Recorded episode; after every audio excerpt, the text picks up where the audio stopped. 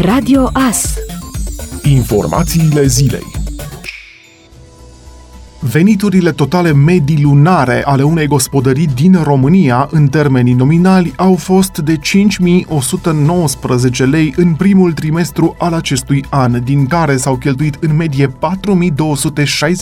de lei, arată datele Institutului Național de Statistică. Potrivit acestor date, în intervalul ianuarie-martie 2020, veniturile bănești au fost în medie de 4.710 lei lunar pe gospodărie, iar veniturile în natură de 400 209 lei lunar pe fiecare gospodărie. În acest context, salariile și celelalte venituri asociate lor au format cea mai importantă sursă de venituri, circa 68% din veniturile totale ale gospodăriilor. Totodată, la formarea veniturilor gospodăriilor au mai contribuit veniturile din prestațiile sociale, veniturile din agricultură, veniturile din activități neagricole independente, cele din proprietate și vânzarea de active din patrimoniul gospodăriei, precum și veniturile în natură, în principal contravaloarea consumului de produse agroalimentare din resurse proprii. Datele INS relevă faptul că principalele destinații ale cheltuierilor efectuate de gospodării sunt consumul de bunuri alimentare, nealimentare, servicii și transferurile către administrația publică și privată și către bugetele asigurărilor sociale sub forma impozitelor, contribuțiilor, cotizațiilor, precum și acoperirea unor nevoi legate de producția gospodăriei, hrana animalelor și păsărilor, plata muncii pentru producția gospodăriei, produse pentru însămânțat sau servicii veterinare. Cheltuielile pentru investiții destinate pentru cumpărarea sau construcția de locuințe, cumpărarea de terenuri și echipament necesar producției gospodăriei, cumpărarea de acțiuni și așa mai departe,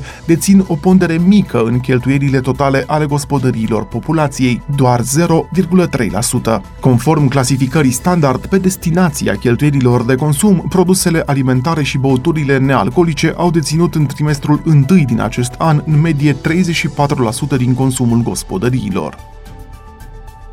Formația Sepsi Sfântul Gheorghe s-a calificat joi seară în finala Cupei României, învingând cu scorul de 3 la 0 echipa Poliaș în deplasare în manșa secundă a semifinalelor. Sepsi a câștigat și meciul tur în urmă cu două săptămâni, scor 5 la 1. Tehnicianul echipei, Leo Grozavu, a declarat joi seară după calificarea în finala Cupei României că formația sa trebuie să facă tot ce depinde de ea pentru a câștiga competiția. Echipa Sepsi va întâlni în finală FCSB, care a trecut în penultimul ultimul act de Dinamo.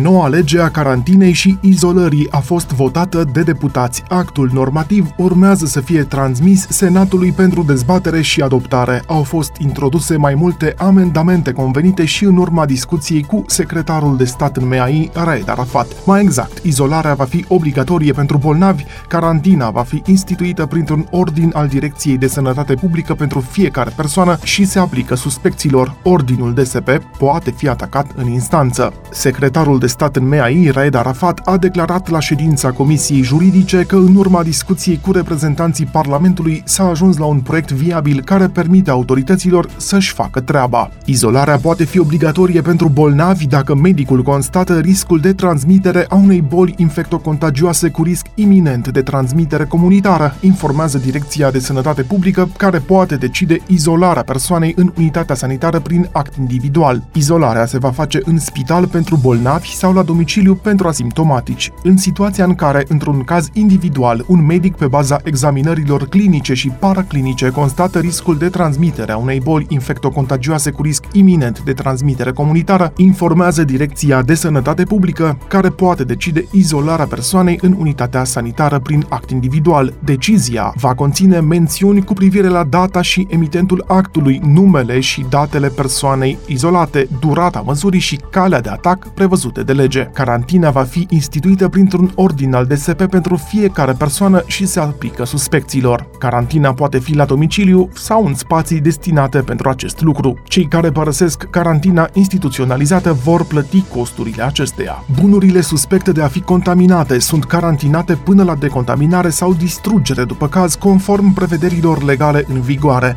Decizia de carantinare este un act administrativ și va fi comunicată persoanei al cărei bun se carantinează bază. Procedura de aplicare a măsurii de carantinare a bunurilor se stabilește prin ordin al Ministrului Sănătății. Nu pot fi carantinate bunurile de folosință personală aparținând persoanelor internate sau aflate în carantină sau izolare. În cazul distrugerii bunurilor, proprietarul acestora va fi despăgubit din bugetul Ministerului Sănătății. Tratamentul va putea fi refuzat de către pacienți în scris. Conducătorii instituțiilor implicate pot dispune detașări pe durată limitată de maxim 30 de zile a personalului medical, paramedical și auxiliar specializat prin ordin al Ministrului Sănătății. Ordinul de detașare nu se poate prelungi fără acordul persoanei în cauză. Ordinul poate fi atacat în termen legal la instanța de contencios administrativ. Prin hotărâre a guvernului se stabilește lista bolilor infectocontagioase pentru care se instituie izolarea la domiciliu sau în unități sanitare, precum și lista unităților sanitare de bază în care se tratează. Măsurile de izolare se aplică pentru persoanele bolnave cu semne și simptome sugestive sau purtătoare ale agentului patogen.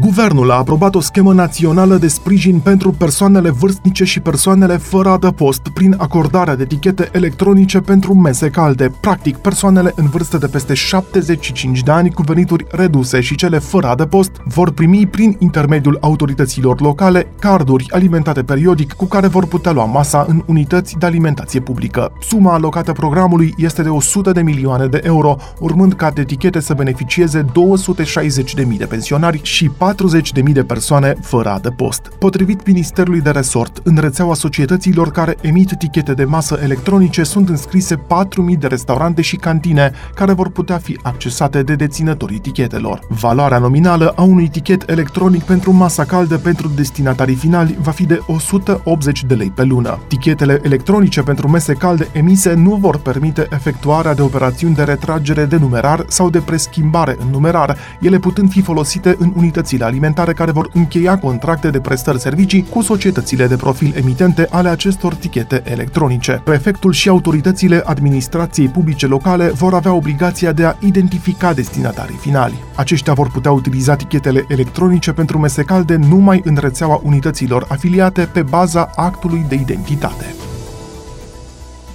În plină pandemie, produsele de igienă și cosmetică s-au scumpit cel mai mult în România. Pe lângă acesta, mălaiul și fructele proaspete s-au scumpit cel mai mult în iunie față de luna mai, în timp ce cartofii, legumele și conservele de legume, precum și transportul aerian, s-au ieftinit în perioada menționată. Potrivit datelor Institutului Național de Statistică, prețurile la produsele de igienă și cosmetică au crescut cu peste 2% în luna iunie acestui an față de mai 2020, respectiv cu peste 4% în comparație cu luna decembrie a anului trecut. În schimb, cartofii s-au ieftinit cu circa 16% în iunie comparativ cu luna mai, în timp ce față de finalul anului 2019 s-au scumpit cu 1,65%. Fructele proaspete au înregistrat o creștere a prețurilor față de luna precedentă, cu 26% comparativ cu ultima lună a anului anterior. În privința ieftinirilor, în luna iunie prețurile la legume și conserve de legume au înregistrat cel mai important recul față de luna mai 5,37%, dar față de decembrie 2019 au crescut cu peste 6%. Rata anuală a inflației a urcat la 2,6% în luna iunie a acestui an, de la 2,3% în mai, în condițiile în care mărfurile alimentare s-au scumpit cu peste 5%, serviciile cu aproape 3%, iar mărfurile nealimentare cu 0,7%, potrivit datelor publicate de Institutul Național de Statistică. Cea mai populară aplicație de navigare, Google Maps, adaugă un nou strat de date privind ghidarea auto, afișând acum și semafoarele din calea șoferilor. Google Maps a început să afișeze semafoarele de pe traseu în cadrul modului de navigare auto. Acesta apar acum suficient de sugestiv și vizibil, ca un element ce include cele trei lumini ale semafoarelor din intersecție. Deocamdată semafoarele au doar rol de informare vizuală în Google Maps. Acestea nu sunt folosite în cadrul navigării sau a indicațiilor vocale și nici nu sunt luate în calcul la stabilirea celui mai rapid traseu. Semafoarele reprezintă una din puținele facilități la care Google Maps se află în urma concurentului dezvoltat de Apple. Producătorul iPhone-ului a adăugat semafoarele în propriul serviciu încă de anul trecut. Noua facilitate lansată de Google Maps este acum disponibilă în Statele Unite, urmând ca probabil în scurt timp să fie disponibilă la nivel mondial. WTA a adăugat două noi turnee de categoria WTA International în calendarul provizoriu pe 2020, care include 21 de competiții. Circuitul se va relua în 3 august cu turneul de la Palermo. Au fost introduse în calendar turneele Praga Open și un turneu la Lexington, care vor începe la 10 august. Calendarul depinde de mai mulți factori, inclusiv posibilitatea ca sportivii să joace în siguranță, în conformitate cu recomandările medicilor. Tot joi, WTA a anunțat că extinde de la 52 de săptămâni la un interval mult mai mare baza de calcul a clasamentului mondial, ca urmare a pauzei cauzate de pandemia de coronavirus. Clasamentul WTA este înghețat din luna martie din cauza pandemiei. Simona Halep ocupă locul 2 în ierarhia mondială. Ascultați Radio Astărnăveni 107 cu 1 FM și online pe tvas.ro.